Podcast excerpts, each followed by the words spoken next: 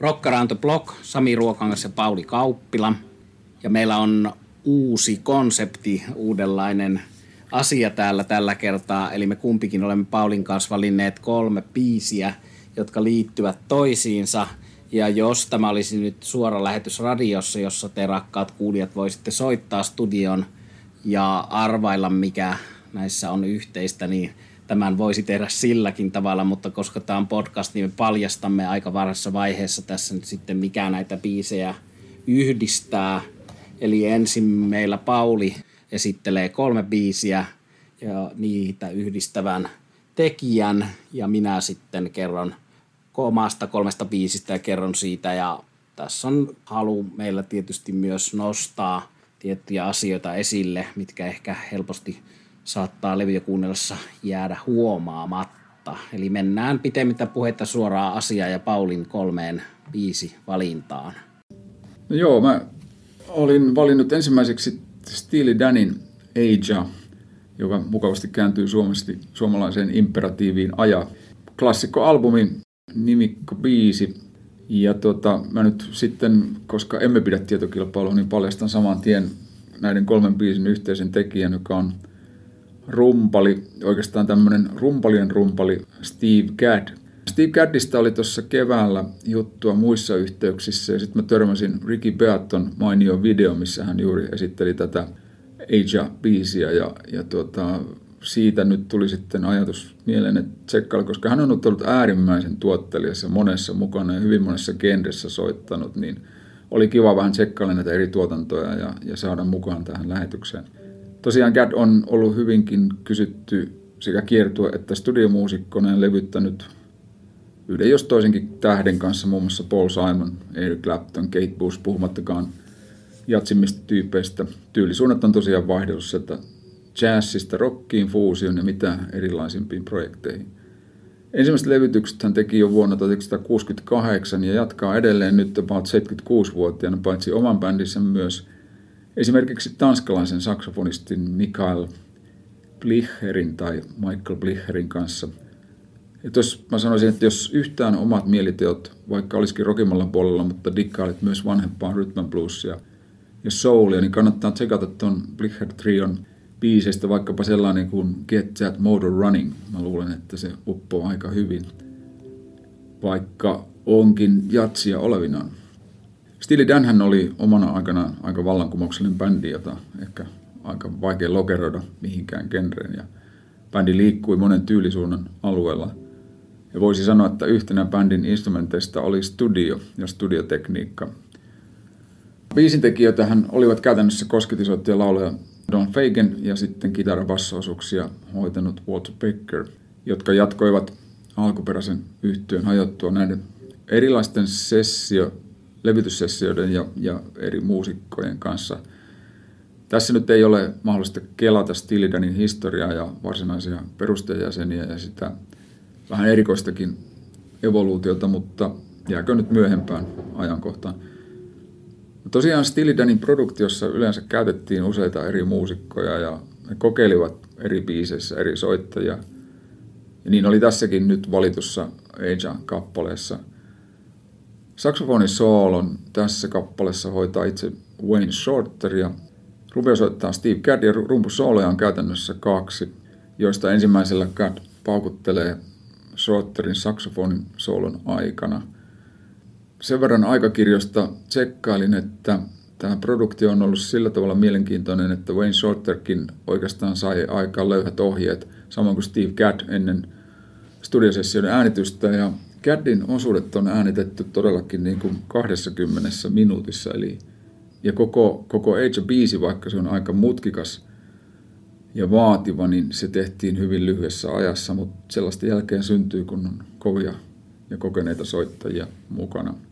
Musta tämä toimii hyvin sopivan rentoutuneessa mielentilassa ja suosittelen kyllä hyviä kuulokkeita. Tämä on monesta tunnelmasta koostuva hieno kappale samalla palanen rokin historia ainakin, jos sen haluaa laajemmassa merkityksessä ymmärtää olematta turhan genre rajoittunut. Sitten mulla onkin ihan toisenlainen tunnelma, eli B.B. King, Eric Clapton ja Riding with the King samanimiseltä albumilta Tässähän nyt on sitten kyseessä aivan niin sanottu perusmeininki. Eli nämä herrat kyllä tietävät, mitä tekevät. Ja kappalehan on John Hyattin hieno sävellys ja nimipiisi tosiaan Kingin ja Claptonin ensimmäiseltä yhteiseltä albumilta. Tämä on varmaankin kaikista tunnetuin versio tästä kappaleesta, ainakin mun mielestä ehdottomasti hienoin, mitenkään väheksymättä Hayatin omaa versiota, joka oli Hayatin kuudennella soololevyllä, mikäli nyt oikein muistan. Ja kyllähän nämä King ja Clapton on varsin uskollisia tälle Hayatin omalle vedolle. Hassua kyllä, biisi ei ole alun perin tehty B.B. Kingille, vaikka niin voisi kyllä hyvin kuvitella noista lyrikoista. Clapton ja King hän oli ystäviä jo Claptonin varhaisista Cream-ajoista lähtien. Et siinä vaiheessa, kun tutustuivat, Clapton oli 22. Ja muistan lukeneen, että Clapton olisi halunnut tehdä aina yhteisen albumin Kingin kanssa. Heillä oli yhteistyötä tätäkin ennen, mutta tämä yhteinen kokonaisalbumi onnistui vasta vuonna 2000 ja siinä vaiheessa B.B. King oli jo 74 ja Claptonkin oli 55. Että hiukan pitkäksi se projekti kyllä venähti. Tälläkin levyllä on tosi kovia soittajia, koko albumi täynnä ja valitulla biisillä rummuissa siis Steve Gadd, kitaristeja. Tähän on merkitty krediteissä aikamoinen määrä, muun muassa Andy Fairweather Low. Ja samoin pitkään Claptonin kanssa soittanut Doyle Bramhall. Kakkonen tai Second, joka tuli kuunneltua myös liveenä 2019 taisi olla juhlaviikkojen huvilassa. Taitava kitaristi ja eräänlainen ehkä niin kuin uskottu mies tällä hetkellä Claptonin bändissä. Eikä mielenkiintoista, mitä tuo Gad kertoi työskentelystä Claptonin kanssa. Sanoi, että yleensä tuo työskentely on aika helppoa, että ja, ja näissä produktioissa, missä hän on mukana, niin on usein tehty aiemmin levytettyjä kappaleita uudelleen sovitettuna. Eikä Clapton kuulemma ole kovin tarkka yksityiskohdista, vaan antaa soittajilleen aika paljon vapauksia. Tietysti tuo asenne on aika helppo pitää, koska Claptonin levyillä on aina valikoitunut kokeneita ja kovia osaajia – Riding with the King löytyy tähän levylautaselle nyt kahdestakin syystä. Ensinnäkin mä vaan yksinkertaisesti tykkään tästä hirveästi. Tuli aikoinaan hankittua tuo levy aika pian sen ilmestymisen jälkeen. Ja, ja sitten toisekseen tämä on hyvä esimerkki Steve Gaddin huippuammattimiehen tämmöisestä mukautumisesta ja, ja todella monialaisesta osaamista. Ehkä semmoinen kulutusvinkki voisi olla, että tätä kuunnellessa voisitte vielä vähän volyymia nostaa tuosta Stilidonin Agesta. Ja viimeinen biisi on tässä mun listalla jossakin määrin itsellekin yllätyksekseni Carly Simonin Vengeance, joka on vähän erilainen taas ja sen takia tähän törmäsinkin. Siis kyseessä on tämmöistä hyvää, sanoisinko poppen pollia Carly Simonilta ja ehkä ei mitenkään kovin tunnettu kappale – vuonna 1979 ilmestyneeltä Spy-albumilta. Ja tässä siis ammattimies Cad taas rummuissa. Carly Simon tietysti tunnetaan varmasti parhaiten tästä loistavasta, hienosta popkappaleesta You're So Vain, joka on paitsi hieno popkappale, niin tietysti siihen on kohdistunut hyvinkin paljon arvailuja, että kenenkä turhamaisuudesta, kenen miehen turhamaisuudesta siinä on kysymys. Ja parhaat ehdokkaat on käsittääkseni olleet kaksi turhamaisena tunnettua julkista, eli näyttelijä Warren Beatty ja sitten kukas muu kuin meille rakas Big Jacker, joka muuten myös laulaa tuossa Josso Vein taustakuorossa. Virallisissa krediteissä Jackeria ei mainita, mutta tarinan mukaan hän sattui olemaan studilla samaan aikaan, kun biisiä ääniteltiin ja Carly Simon kysyi, että tuutko mukaan laulamaan stemmoja, kyllähän se mikin ääni sieltä erottuu, kun tarkkaan kuuntelee. Et jos ei nyt muuta Rolling Stones liittymää saatu tähän lähetykseen, niin tuossa nyt ainakin yksi sellainen. Spy-albumi ei ollut valtava menestys, mutta Vengeance-biisi kai kohtuullinen. Steve Gaddille tämä lienee ollut yksi keikka monien joukossa. Tosin hän on tehnyt yhteistyötä Carly Simonin kanssa useassa yhteydessä. Gad vaikuttaa olevan semmoinen rumpali, että tykkää yhteistyöstä ja vaikka onkin todella valtava tuotanto sessiomuusikkona, on paljon kiertänyt eri kokoonpanoissa. Hän on todennut studiotyöstä, että pyrkii saamaan jonkin kokonaiskuvan biisistä ennen äänityksiä. ainakin vähintään demon artistilta, vaikkapa pianon tai kitaran säästyksellä, ellei sellaista ole aiemmin toimitettu. Tuollaisen huippuammattilaisen levytyssessiosta piirtyy sellainenkin kuva, että usein tuota demoa ei välttämättä ole, vaan saadaan niin kuin jonkunnäköiset ohjeet, että mitä teet tässä ja sitten vaan lähdetään soittamaan, mikä tietysti näin tavallisesta musiikinharrasta kuulostaa hurjalta, että siitä pystyy tekemään niin loistavaa jälkeä. Mä tykkään itse kädin asenteesta. Musiikkia ei tehdä taitojen näyttämiseksi, vaan nimenomaan musiikkina. Ja tässä voisin kehottaa, jos yhtään kiinnostaa, niin kuuntelemaan kädin viimeisen julkaisun. Se on tältä vuodelta 2021 live-albumi At Blue Note Tokiossa äänitetty, äänitetty levy Steve Gadd Bandilta ja, ja tota, yhtään jos tuollainen pikkusen hämyisempi, jazzimpi meininki viehättää. Mutta joka tapauksessa Steve Gadd ja monenlaista genreä, monenlaista tekemistä, hienoja biisejä. Uskottu sessio myös rumpali. Hieno muusikko Paulilta valittuna tähän ja kiinnostava hieno muusikko. Ja hauskasti kun kuuntelee tuon meidän soittolistan, eli kuunnelkaa rakkaat kuulijat, tuon meidän soittolistan näistä valinnoista taaskin tästäkin lähetyksestä, niin kun kuuntelee tuon Paulin valinnat, niin niissä on kuitenkin tiettyä yhtäläisyyttä muutakin kuin se rumpali. Eli siinä kuuluu tuollaista tiettyä amerikkalaista studio soundia, joka on osin ainakin tuon Kaali Simonin kohdalla niin kuin katoavaa perinnettä, että ihan ton tyyppisiä soundeja ja tuommoista sovitusta, mikä on aika rankka rock-sovitus Vengeance-biisissä, mutta siellä on kuitenkin jouset, mikä oli sille ajalle leimallista tuollaista isolla rahalla tehtyä amerikkalaisrockmusiikkia, jossa on rankkuutta, mutta siinä on jousia, mutta erittäin kiinnostavia. Ja toi B.B. Kingin Claptonin Riding with the King tietysti erinomainen. Ja sitten taas Steely Dania on paljon tullut elämän aikana kuunneltua. Kaksi kertaa mä sen bändin on vaan livenä Toisella kertaa siellä soitti Steve Gadd. Mutta tuota, tätä Paulin Eitsa-biisiä valintaa kuunnellessa, niin se kuinka puhdasta jatsia se on siinä paikotellen, että se menee ihan, ihan jatsiksi. Ja se, mikä siinä on hauskaa siinä bändissä, että sitten taas ensimmäisessä Tiilidan albumin sisällössä on raitoja, joita jotkut lukee, että se olisi Saturn Rockia, että Saturn Rockista tällaiseen puhtaaseen jatsiin on sitten yllättävän lyhyt matka, ja on tietysti jossain maassa Tucker-bändissä, jossa huiluja ja jatsia, niin sehän on lyhyempi se matka, tai Olm Brothersin jammailuista jatsiin, niin on lyhyempi matka, mutta Steely Dan on erinomainen, erinomainen luku rockin historiassa, mistä ei ehkä liikaa voi puhua, tai, tai sanotaanko, että siitä voisi meidänkin podcastista puhua enemmänkin kuin mitä on puhuttu. Joo, toi oli hyvä noste tuosta alkuvaiheesta. Mun mielestä Steely on juuri, juurikin sen takia mielenkiintoinen, että ne tekivät monenlaista ja monenlaisuuteen oli syynä myös se, että ne halusivat laajentaa ja sen takia toivat näitä erilaisia ja saivat erilaisia huippusoittajia mukaan produktionsa, että, että mitä se musiikki sitten niin kuin noin kokonaisuutena, oliko se jatsia, oliko se rockia, oliko se fuusio, no se oli ehkä vähän kaikkia näitä.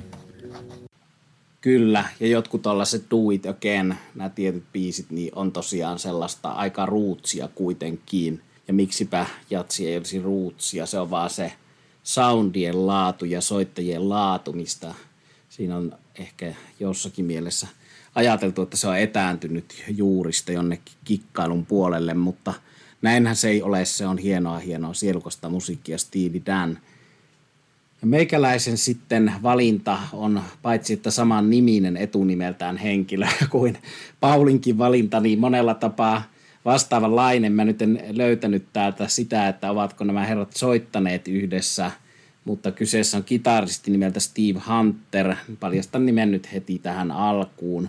Ja heillä on ainakin hyvin samantyyppisiä kuvioita siellä taustalla – ja mä menen näissä valinnoissani uusimmasta vanhimpaan, eli ensimmäinen on David Lerotin Little Ain't Enough-levyltä 91 vuodelta 30 vuoden takaa.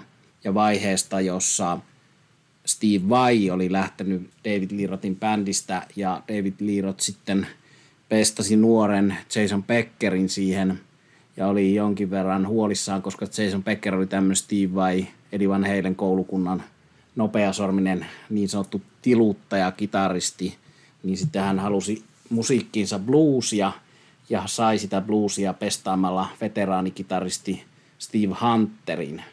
Ja Steve Hunter on ollut Pop Esrinin, tuottaja Pop Esrinin, mikä me on monesti podcasteissa mainittu ja josta pitää puhua jatkossa vielä lisääkin tuoreiden Deep Purple-albumien tuottaja Pop Esrin, niin Esrinille tietynlainen luottomies ja hänen tuotannoissaan soitellut. Ja ennen kaikkea Steve Hunterin moni tietää Alice Cooperin kitaristina sekä levyillä että liveenä. Paitsi hän oli studiomuusikko, niin hän oli ihan kiertuekitaristi. Ja aika tuoreeltaan, mä oon siis nähnyt 2011 viimeksi Steve Hunterin Alice Cooperin bändissä hienolla keikalla Lontoon Älipäli Alexander Palace paikassa, jossa lämpärinä toimi New York Dolls ja se oli Alice Cooperin Halloween show ja tosiaankin Steve Hunter kitarassa, toisessa kitarassa Oriantti, eli tämä Ritsi Samporan entinen ja nykyinen naisystävä. He ovat välillä olleet eronneina kaksi kitaristia, mutta taas soittavat. Eli siinä oli hyvät kitaristit. Ja Hunter tuo bluesia, ne omat soul-levyt on aika paljon bluesia. Ainakin sen mä tiedän yhteyden Steve Caddyin tuohon Paulin rumpalivalintaan, että Tony Levine, tämä pasisti, Toni Levin, oli molempien yhteistyökumppani useammassa projektissa. Mutta jos mennään vielä ensimmäisen biisivalintaan, Tell the Truth, tuolta Little Ain't Enough David Lerotin vuoden 1991 levyltä, niin se on tosiaankin aika bluesia, eli siinä David Leroth on saanut halavamansa bluesia, blueslikkeä Steve Hunterilta – ja paitsi, että Hunter soittaa sillä levyllä hyvin, niin hän on ollut tekemässä David Lerotin kanssa neljää biisiä, joista tämä Tell the Truth on yksi. Ja Hunter itse, jos hänen nettisivujaan lueskelee ja perehtyy hänen juttuihin, niin oli ollut vähän skeptinen sen Jason Beckerin suhteen, nuoremman polven Vikkelän kitaristin suhteen, mutta sitten kertoo siellä nettisivuillaan, että tämä sessio, nämä David Lerotin bändissä soittoajat olivat hänelle – jälkikäteen ajatellen tärkeitä juurikin siksi, että hän tutustui tähän Jason Beckeriin, joka sitten aika pian tämän levyn äänitysti aikana jo sairastui tähän ALS, Lou Gehrig disease-tautiin ja hänen fyysinen kuntonsa rappeutui eikä pystynyt koskaan Little Ain't Enough kiertueelle soittajaksi, mutta ystävä Beckerin kanssa on siis Steve Hunter. Ja tällainen hieno, hieno biisi David Lirotin levyltä, joka on koko Little Ain't Enough – osin Steve Hunterin ansiosta niin parempi kuin oikeastaan muistinkaan. No sitten mennään vuodesta 1991 vuoteen 1977 tuottajana Bob Esrin ja studiossa ensimmäistä soololevyään tekemässä Genesiksen jättänyt Peter Gabriel. Ja raitana Peter Gabrielin suurin hitti kautta aikojen, eli Salisbury Hill – rakas biisi itselle ja rakas biisi monelle. Ja siinähän on tuommoinen keskeisenä motiivina tässä biisissä tuo akustisella kitaralla soitettu melodia, riffi, jonka nimenomaan Steve Hunter soittaa. Ja Bob Esrinin tuotannoissa Steve Hunter pääsi soittamaan Lou Reedin kanssa, Peter Gabrielin kanssa, ei pelkästään Alice Cooperin kanssa, eli löytyy pitkät listat merkittäviä artistia, kenen kanssa Steve Hunter on soittanut, mutta tässä tämä hänen soittamistaan biiseistä ehkä tunnetuin rocki poppi, klassikko Salisbury Hill. Mitäpä siitä voisi sanoa, se on myös tällainen hyvän mielen biisi, niin kuin meidän kesäbiisijaksossa puhuttiin biisiä aikaa saamasta hyvästä mielestä, niin kyllä Salisbury Hill on tuonut minulle lohtua ja monenlaista hyvää mieltä monessa kohtaa elämää. Eli kiitoksia Peter Gabrielille ja Steve Hunterille ja tuottaja Bob Esrinille siitä mahtavasta klassikkopiisistä Salisbury Hill. No sitten mennään vuodesta 77 kolme vuotta vielä ajassa taaksepäin aikaa, jolloin Aerosmith, minulle ja Paulille rakas amerikkalais klassikkobändi, on äänittämässä Get Your Wings-albumia – joka ilmestyi maaliskuussa 74, niin tämän levyn äänityksissä sitten tuottajana on Jack Douglas, mutta samassa studiossa taisi olla Aerosmith A-studiossa ja Bob Esrin ja Steve Hunter C-studiossa tarkkoja yksityiskohtia. Ja sitten tämä Jack Douglas Train Kept Rollin biisin Johnny Burnett Trion tunnetuksi tekemän rockiklassikon, jonka myöhemmin sitten Aerosmithin lisäksi muun muassa Hanoi Rocks ja Motorhead on tulkinneet, niin Train Kept Rollin biisin äänityksissä Jack Douglas näki Steve Hunterin kulkevan siellä studiossa ja pyysi, että tulee soittamaan vähän kitaraa. Ja Steve Hunter on sitten kertonut, että hän soitti kahteen kertaan soolon, missä ensin se meni Steven Tylerin laulun päälle, sitten hän soitti sen uudestaan ja sitten Jack Douglas sanoi, että nyt tämän purkissa, kiitos vaan. Ja myöhemmin tolle Myöhemmin sitten Steve Hunterille selvisi, että hänen tuttuunsa studiokitaristi Dick Wagner oli jo soittanut sinne toisen kitarasolon myös. Eli on paljon spekuloitu sitä, miksi Aerosmith, Brad Whitworth ja Joe Perry ei itse soittanut näitä kitarasooloja – mutta ainakin Steve Hunterin muistikuva on, että hän tapasi koko bändin siellä ja he olivat aivan niin kuin tyytyväisiä siitä, että hän tulee sinne soittamaan heidän levylleen. Eli ehkä kyse on siitä, että tämä on aika pitkä biisi, jossa on aika monta kitarasooloa. Ja sehän muuttuu niin kuin mukaan studioversiosta live-versioksi, feikkiliveksi keskellä sitä biisiä. Eli sinne mahtuu kyllä myös sitten näiden Dick Wagnerin ja Steve Hunterin soolojen – lisäksi myös Joe Perin ja Brad Whitworthin kitaraa, eli ehkä Aerosmithin asenne on ollut se, että tällaisen klassikkoon voi tulla muitakin solisteja kuin he, kun siinä on tilaa useammalle soololle, ja Jack Douglas sai siitä jotakin sellaista soundia, mitä halusi Steve Hunterilta, mutta se on tietysti jälkikäteen ajatellen hauskaa, että tästä on tullut rock-klassikko, joka on muun muassa noissa Guitar Hero Aerosmith – peleissä keskeisessä roolissa ja sitten tämä on kitaralehdissä nuotitettu ja paljon analysoitu soolo sillä tavalla, että kaikki analysoijat eivät aina tiedä, että soittajat eivät ole Aerosmithin kitaristeja. Eli rock-historia sisältää tällaista. No tietysti sitten on pitkä historia sillä, että kuinka Kingsin levyillä soitti Simi Page ja kuka missäkin soitti studiomuusikko, jos koettiin, että varsinaisten muusikoiden taidoissa oli jotakin kehittämisen varaa en tiedä, oliko tästä kyse tässä Aerosmith-tapauksessa. Ehkä niinkin, ehkä ei, mutta kiinnostava juttu. Eli sama herra, joka soitteli Peter Gabrielin klassikolla ja tosiaan David Lerotin kanssa vielä 91, niin on tässä Aerosmithin klassikolevytyksellä kitarassa. Ja tämä on jäänyt tällaiseksi yhdeksi rockhistorian kitarasolo-arvoitukseksi, mutta nämä on näitä tarinoita tyyliin – se kulki käytävällä, huudettiin, tulee vetään sooloon ja siitä tuli, tuli historia. Eli tällaista. Mutta nostan tässä nyt, kun Paulilla oli tuolla esillä B.B. King, artisti, jonka mä näin yli 30 kertaa livenä ennen kuin hän kuoli, eli merkittävä blues-artisti, niin vaikka Steve Hunter on moneen taipuva kitaristi, monenlaisten artistien – monenlaisessa musiikissa, niin blues on hänelle siellä keskeisenä juonena. Ja siitä mä pidän, miten hän toi tiettyä bluesia tosiaan tuohonkin Train Kept Rolliniin, joka on tollanen rockabilly perusrokki veto, johon sitten tuotiin bluesia, josta tehtiin hard rock klassikkoja, tiettyä hevin edelläkävijyyttä. Ja siellä soolossahan kuullaan useammankin kitaristin soolossa sitten näitä hienoja parin kielen vääntöjä, joissa kitara imitoi junaan tällaista torvea ohikulkevan junaan, eli nämä on näitä meidän Paulin kanssa opettelemia tai, tai tulevaisuudessa opeteltavia soolonpätkiä, että klassikkokamaa joka tapauksessa. Tällaiset valinnat ja tällaiset soittajat, Steve Gadd, Steve Hunter, jokainen voi googlettaa ja perehtyä ja vielä annetaan loppusanat Paulille. Joo, ensinnäkin hienoa, kun toit tämän Steve Hunterin. Tuossa on taas itselle lisää kuunneltavaa.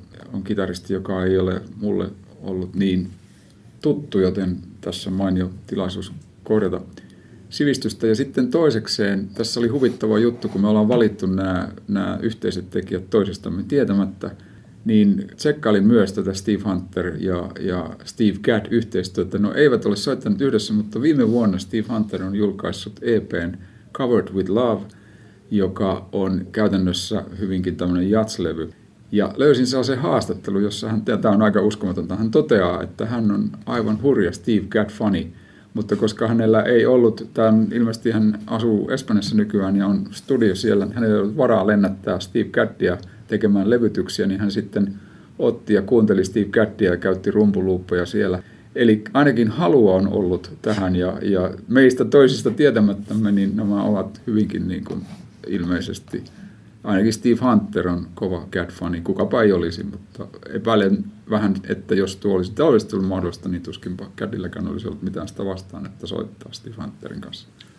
Ja pakko kertoa tähän vielä se Pop Esrin juttu, että kun tosiaan sillä keikalla, jolla viimeksi näin, muistaakseni viimeisen kerran Steve Hunterin Alice Cooperin bändissä, niin siinähän oli hauskaa Pop Esrin – yhteyttä siinä mielessä, että Encore-osastossa Schools Outin keskellä kuultiin Pink Floydia, eli We Don't Need Education, Another Brick on the Wall, joka on Bob Esrin tuotanto ja sillä tavalla selkeä linkki Alice Cooperin on siinä se tuottaja, eli tämmöisiä jänniä, jänniä juttuja näihin liittyy. Ja hienoja keikkamuistoja Steve Caddista on tosiaankin Steely Dan kerran Steely Dan, jossa hän soitti ja sitten olen nähnyt hänet Claptonin rumpalina ja Claptonin ja Winwoodin rumpalina, joka on paras Clapton-keikka, mitä mä oon nähnyt, on Stevie Winwood ja Clapton, jossa he oli valinneet toistensa biisit ja siellä kuultiin Henriksiä ja Forever Mania ja tällaisia biisejä, joita Clapton ei välillä vähän turhan tylsissä biisilistoissaan esitä, niin Stevie Winwoodin kanssa tätä ongelmaa ei ollut ja Cad oli siellä – hienosti rumpalina. Mutta tällaiset valinnat Paulin kanssa, tämä on ihan itsellekin antoisa konsepti. Ehkä jatkamme tätä, ainakin jatkamme tuottajista puhumista ja Bob Esrinistä puhumista jatkossakin. Eli tällaisella, mikä näitä biisejä yhdistää teemalla, olimme tällä kertaa podcastissa liikkeellä. Studiossa on Pauli Kauppila ja minä olen Sami Ruokangas. Kiitos, että kuuntelit.